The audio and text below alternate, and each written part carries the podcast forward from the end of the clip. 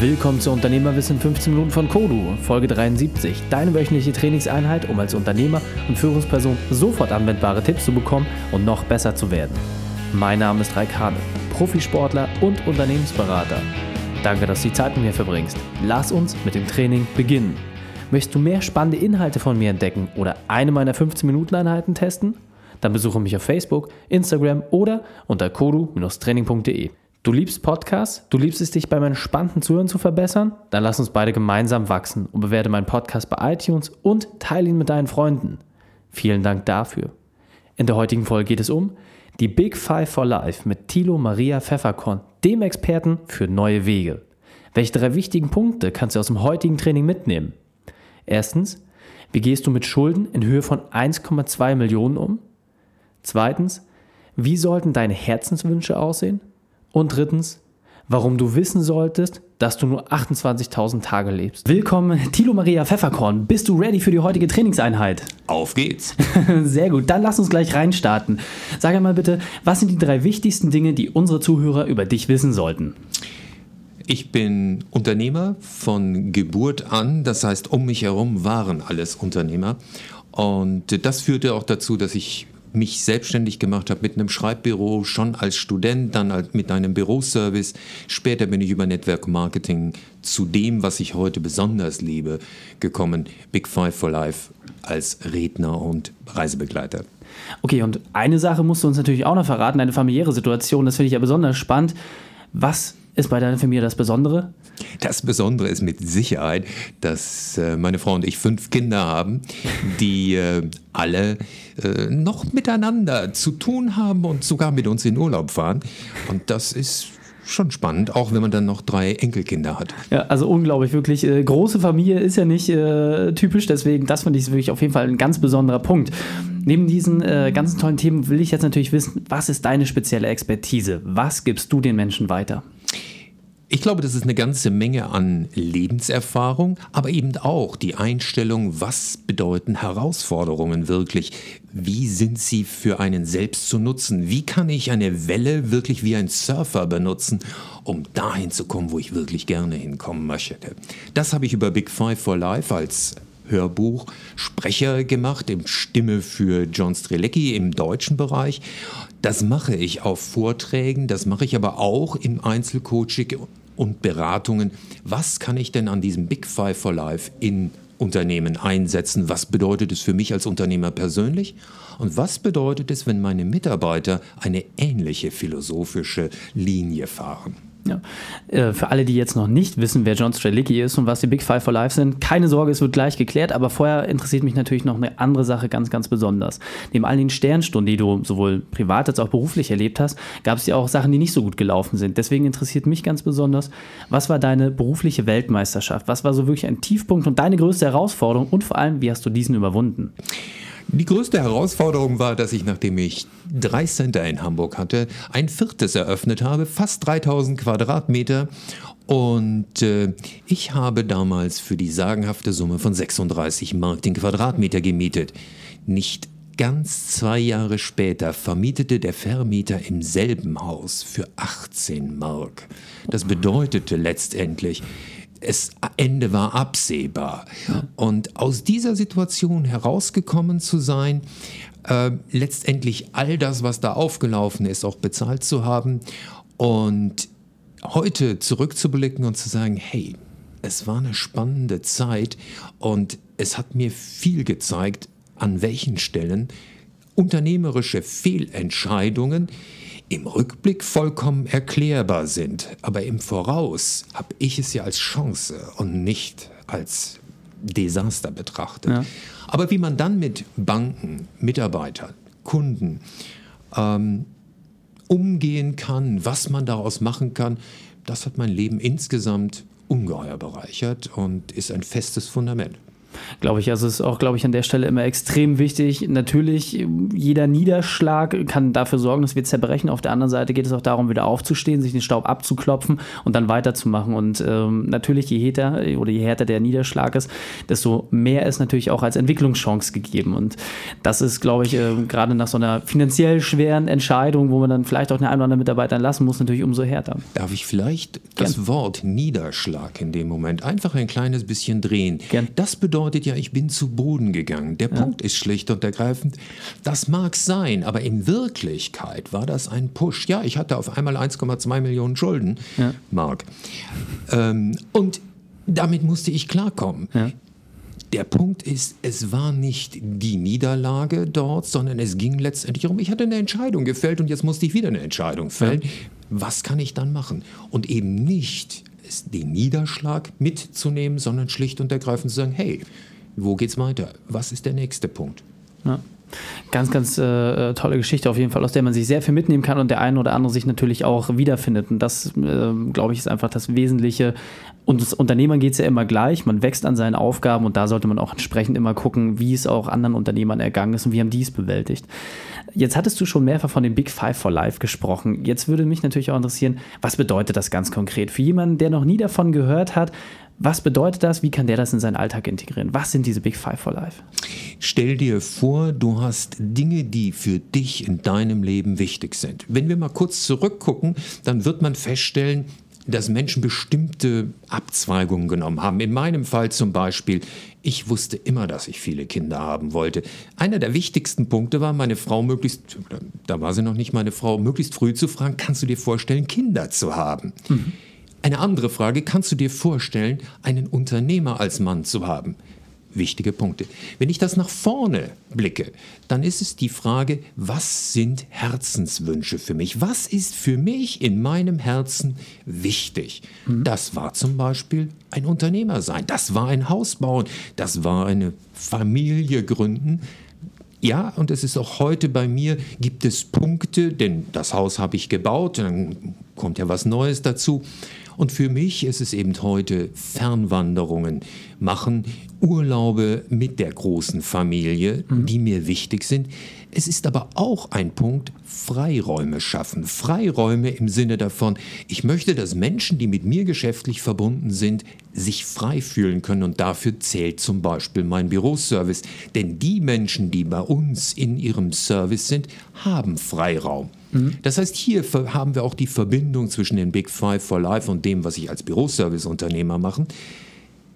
Denn das ist natürlich nicht zu trennen. Okay, das heißt, die Big Five for Life sind Herzenswünsche. Ähm, Gibt es da eine feste Abfolge? Also wie kann man das jetzt noch mal ein bisschen greifbarer machen? Was sind so diese fünf Punkte? Die kann man eigentlich ganz äh, gut definieren, oder? Der Punkt ist, ich glaube, dass das Allerwichtigste ist, zunächst einmal sich darüber Gedanken zu machen, welche Dinge sind mir wichtig. Und dann ist es wirklich etwas schreiben, aufschreiben, welche Dinge sind mir wichtig. Und sehr häufig wird man bei solchen Wünschen dann finden, Reisen. Es wird aber auch andere Dinge geben. Und es ist wichtig, dann nicht aufzuhören, sondern wirklich, was ist dir wichtig? Mhm. Was ist dir wichtig, was möchtest du? Und dann diese ganze Liste zu nehmen und einzudampfen. Denn an manchen Stellen stellt man fest, die Dinge haben Verbindung miteinander. Das eine geht mit dem anderen einher. An manchen Stellen, ja, das stimmt, das habe ich da geschrieben, aber ist es mir wirklich wichtig und würde ich mein Leben, wenn es denn irgendwann zu Ende geht, als ein Leben empfinden, das es nicht wert war? Oder würde ich empfinden, dass diese Dinge, die ich dort gemacht habe, die wichtigen waren. Denn das Verrückte ist ja am Ende eines Lebens, so sagen viele Experten, ich bin natürlich noch nicht da durchgegangen, bereut man nicht die Dinge, die man gemacht hat, sondern die Dinge, die man nicht gemacht hat. Was sind die fünf Dinge, die du, lieber Zuhörer, jetzt im Grunde genommen hast, die du unbedingt noch machen möchtest? Ja. Und dann fang an damit. Und die können sich ja auch ähm, im Grunde verändern. Das heißt, wenn ich mir fünf Ziele gesetzt habe, wirkliche Herzenswünsche, also Dinge, die ich wirklich von ganzer Seele her will, und wenn ich sie erreicht habe, so wie du es beispielsweise gemacht hast, dann verändert sich das ja auch. Das heißt, es ist ein Entwicklungsprozess, den man durchläuft.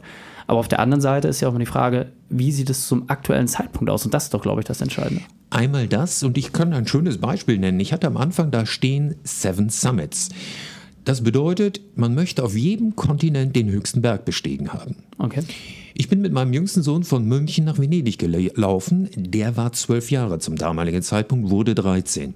Und der wollte immer auf die Gipfel. Und ich stellte fest, ich wollte nach Venedig. Mhm. Und irgendwann habe ich festgestellt, mich interessieren die Gipfel überhaupt nicht. Mich interessiert wirklich diese Bewegung. Mhm. Und nachdem ich das angefangen habe zu machen, habe ich festgestellt, ja, das ist auch an ganz vielen anderen Dingen so. Also konnte ich bestimmte Dinge ersetzen. Okay.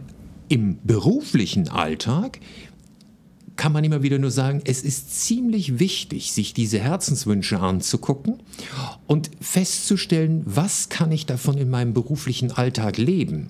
Denn ist es nicht ideal, wenn ich das, was ich beruflich mache, gleichzeitig damit verbinde, meine Herzenswünsche zu erfüllen? Also, ich schreibe über Wanderungen und mache Wanderungen. Ich schreibe Reiseberichte und bin in einem Reisebüro, um einfach Beispiele zu nehmen. Mhm. Ich schaffe Freiräume für mich und andere, indem ich Büroservice, das sprich Leistungen zur Verfügung stelle, die es Menschen ermöglichen, egal wo auf dieser Welt zu arbeiten und trotzdem in einer Firma präsent zu sein, immer ein besetztes Telefon zu haben, immer eine Adresse, die erreichbar ist. Mhm. Ganz wesentlicher Punkt. Und äh, wir haben uns ja bei einer Veranstaltung kennengelernt und da hast du einen Satz gesagt, der mir wirklich unglaublich in Erinnerung geblieben ist.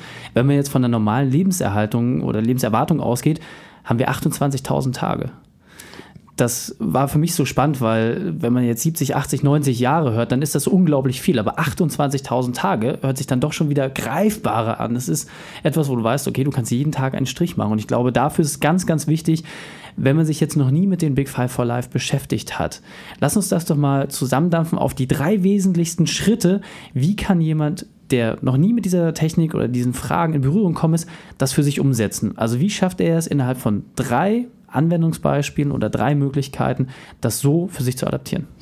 Ich würde gerne da auf Bilder zurückgreifen. Das gerne. erste ist, stell dir einfach vor, du hast jetzt eine gewisse Phase deines Lebens gelebt und für jeden dieser Tage gibt es in einem Museum, deinem Lebensmuseum, einen Raum. Hm. Was würdest du, wenn du jetzt durch diese Räume gehst, in diesen Räumen finden?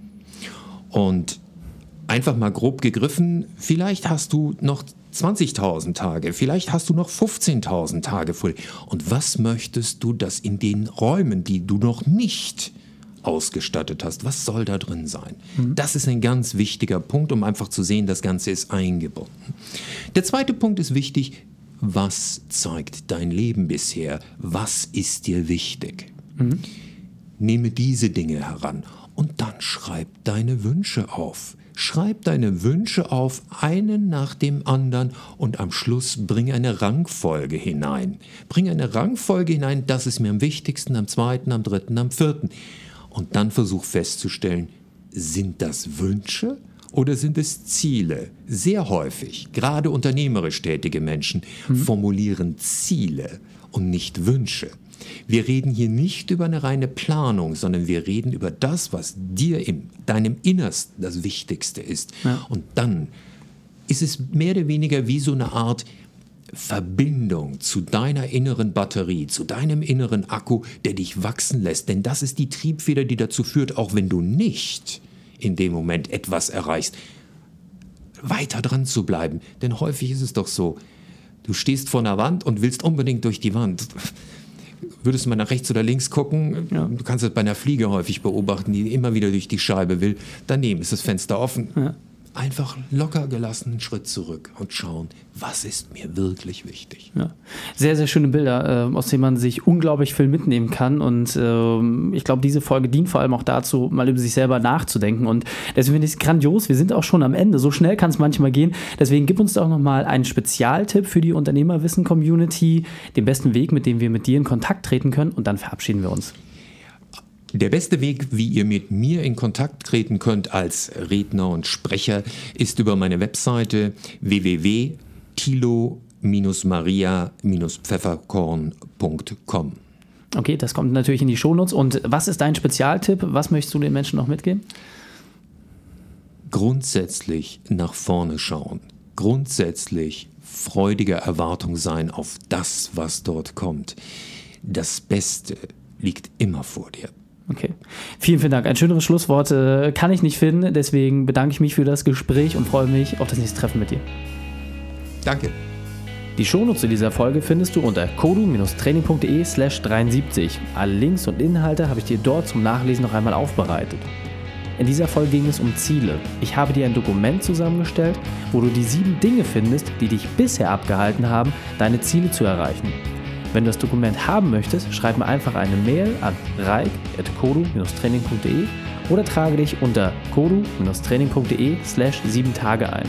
Den Link findest du natürlich auch in den Shownotes. Sobald dich eingetragen hast, schicke ich dir kostenlos dein Dokument. Drei Dinge noch zum Ende. Erstens, zum Abonnieren des Podcasts gehe einfach auf kodu-training.de slash podcast. Zweitens, für mehr Inhalte besuche mich auf Facebook oder Instagram. Und drittens, bitte bewerte meinen Podcast bei iTunes. Danke, dass du die Zeit mit uns verbracht hast. Das Training ist jetzt vorbei. Jetzt liegt es an dir. Und damit viel Spaß bei der Umsetzung.